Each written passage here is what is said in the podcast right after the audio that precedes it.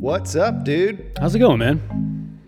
I'm doing well. I'm doing well. Um, this is a this is actually a fun event. This is kind of our our first spontaneous recording we've ever done. Because I mean, we weren't planning on doing a recording today until uh, you texted me, you know, just a couple hours ago. Oh, good.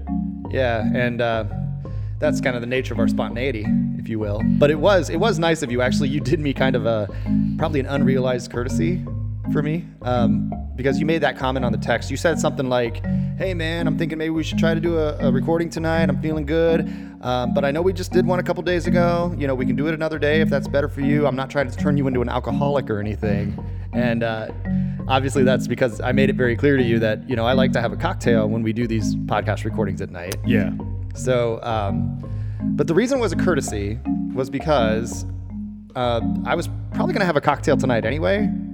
so, um, this is perfect. But if I have a cocktail without talking to you, that's kind of more of like an alcoholic type move versus if I have a cocktail while talking to you, then, you know, I'm doing something like I'm, I'm doing something, I'm celebrating something. You know, I, it, it, in essence, that's kind of i mean i know alcoholism is an actual disease but like a lot of people still kind of register it as more of a social disease where uh, alcoholics are really just people who drink when they're not celebrating something. Sure, does that make sense? Yeah. and actually as life goes on man i realize i think it's getting harder and harder to become an alcoholic because people are celebrating stuff all the time.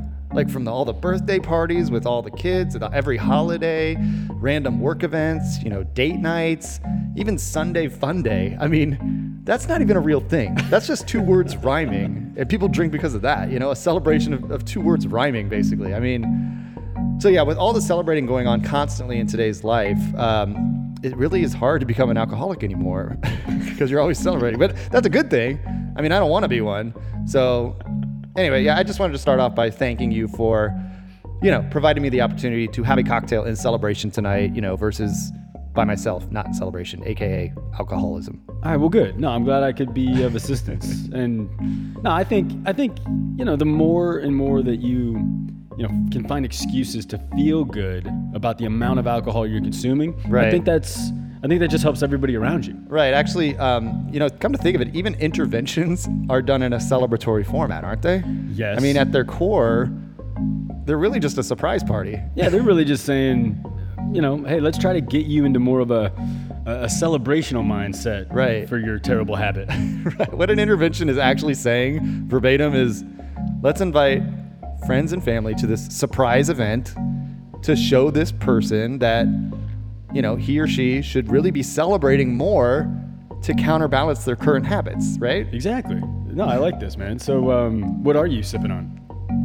Uh, I'm doing a little bit of. Um, actually, that's also kind of funny because um, I've been on a Manhattan kick lately. Okay. And, you know, a Manhattan, if you're not familiar, is, you know, I'm pretty sure the standard is uh, two parts bourbon, one part sweet vermouth.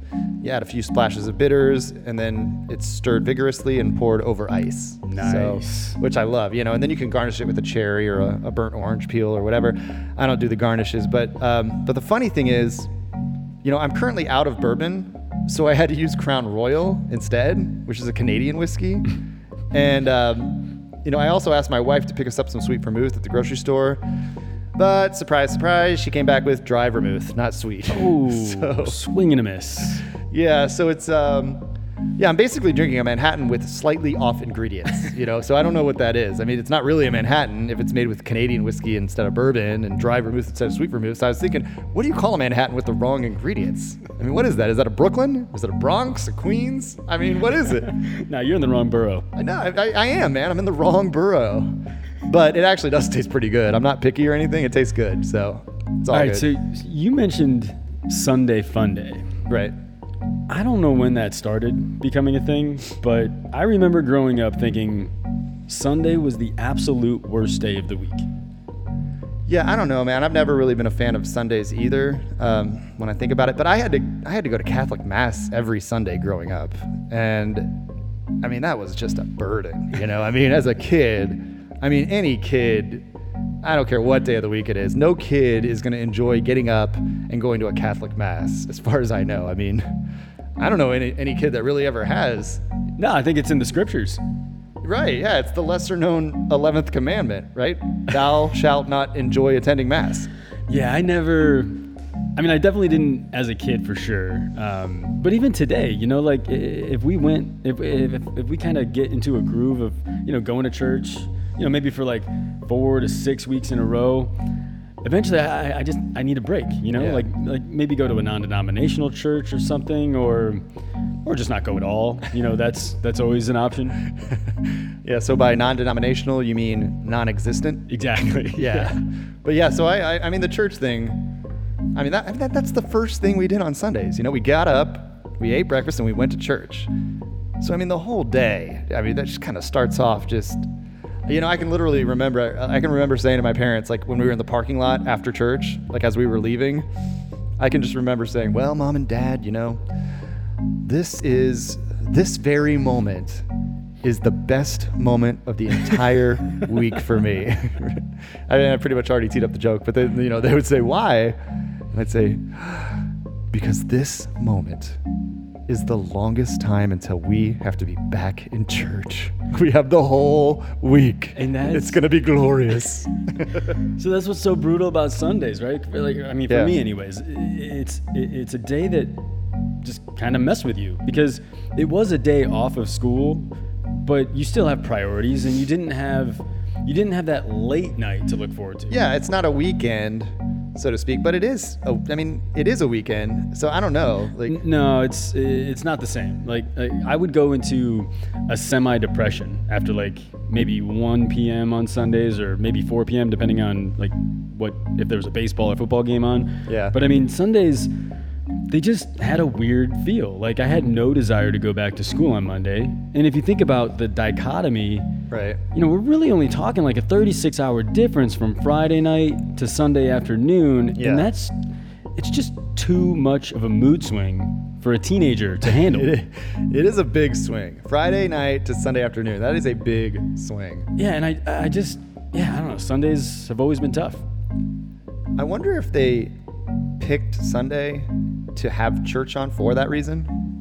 Like back when they were deciding what day church should be on, whenever that was. I mean, because it's the perfect day to have church, you know? I mean, it's all about sacrifice. You know, Sundays, you're just sacrificing a lot. You know, the weekend is over, the work week starts tomorrow. You know, it's it's kind of a day of sacrifice. And I mean, it's weird.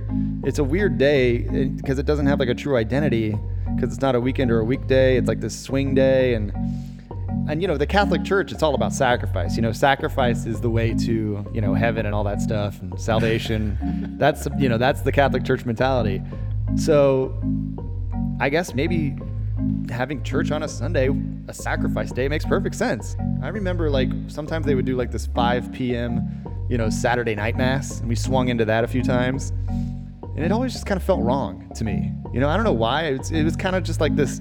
It's Saturday night. What am I doing here? You know?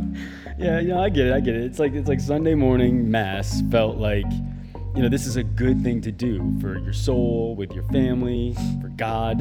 And Saturday night felt like it. Uh, I don't know. It's like uh, I'm really only doing this to get it out of the way. Well, I was thinking more like Saturday's a great day. Why am I ruining it with church? and Sunday's a crappy day anyway, so it's the perfect day to go to church. Just- that's more what I was thinking. I mean, yours yours was way more uplifting. So Okay, okay, okay. So Yeah. I'm glad that I I get the angle now that you're coming from, but I guess I was trying to counterbalance that angle by being a little more kind to the spiritual realm, yeah, that's probably a good idea. Peace be with you, brother. and also with you. Thanks. But uh, yeah, I uh, no, I would say this: like if you, if you read the Bible, you know, the idea that church is on a Sunday actually doesn't make sense. Only because the Bible says on the seventh day God rested, and as far as I know, Sunday's the first day of the week. So it's like, why are we resting before we do our work? Shouldn't we get our work done and then rest?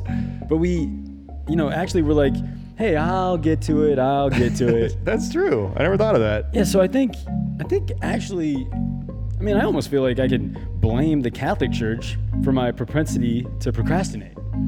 Yeah, I mean, if you're just going to base it off the calendar grid alone, what the Bible really should say is, and on the first day, God rested. Right? Because Right? procrastination is essentially excess resting before doing work, and that's how Right.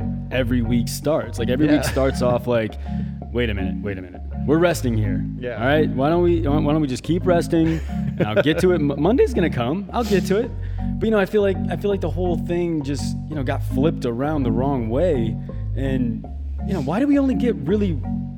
Why do we get one good day of rest? You Yeah. know, because again, Sunday, you're all, you're you're already thinking about the work week. Everyone knows Sunday afternoon is the countdown to the work week. So it's like, Yeah. I don't know. We get we got to rebrand this entire thing. Yeah, I never thought about that. Every week starts off with a day of rest. It's basically procrastination. And you also mentioned sports being, you know, the great equalizer for Sundays. It can make a Sunday or break a Sunday if there's like a good sporting event on. Um, I also think maybe that's because the beer industry was starting to get pissed off that, um, you know, Sunday was going to the wine industry with all those communions. Ah. like wine was getting all the attention on Sundays, and the beer industry was like, "Blood of Christ, what is this?" You know? Yeah, so we got to have football games on Sundays because that entire congregation is drinking wine together. Yeah, that's it. New campaign. We're going after football and rhyming. Sunday, fun day. Yes. And now, all of a sudden, you know, beer is king on another day of the week. All right. Okay. Can you imagine how pissed off beer would have been if, like, wine would have like beat them to the punch and started marketing with NFL teams and like you'd have like stadiums full of people drinking red wine during football games. Can you imagine that? They got the church. They got the football. Wine would just own the whole day. Wine would own every Sunday. Church, football, you know, you have dinner that night, you have some wine. But yeah, that's a funny thought. A stadium of people watching a football game, drinking wine. I don't know why, but that's funny to me. Actually, it sounds pretty awful. It does. Yeah. It does sound awful. I mean, I like wine, you know, I'll have it with food sometimes or whatever, but I, I'm not trying to get like hammered off of wine. I think it's one of the worst drunks there is. I mean, I know people who do get hammered off wine, but I just don't like all the baggage that comes with it. Like, I mean, you know, it stains my tongue, it stains my teeth, it stains my insides as I mm-hmm. find out the next day, you know. I mean, basically my whole body turns purple. I mean, I don't want my body to turn purple. And it's a it's a terrible hangover too. I think it's the, the worst hangover at least for me. Yeah, so just imagine, like in prehistoric times, for thousands of years, that's all they drank. That's true. That's all they could do. They're brushing their teeth with wine, they're bathing in wine. Yeah, they had to use it for everything. They just thought purple was the natural color of teeth. They thought teeth were naturally purple, shit was naturally purple, and terribly hungover was the natural human condition.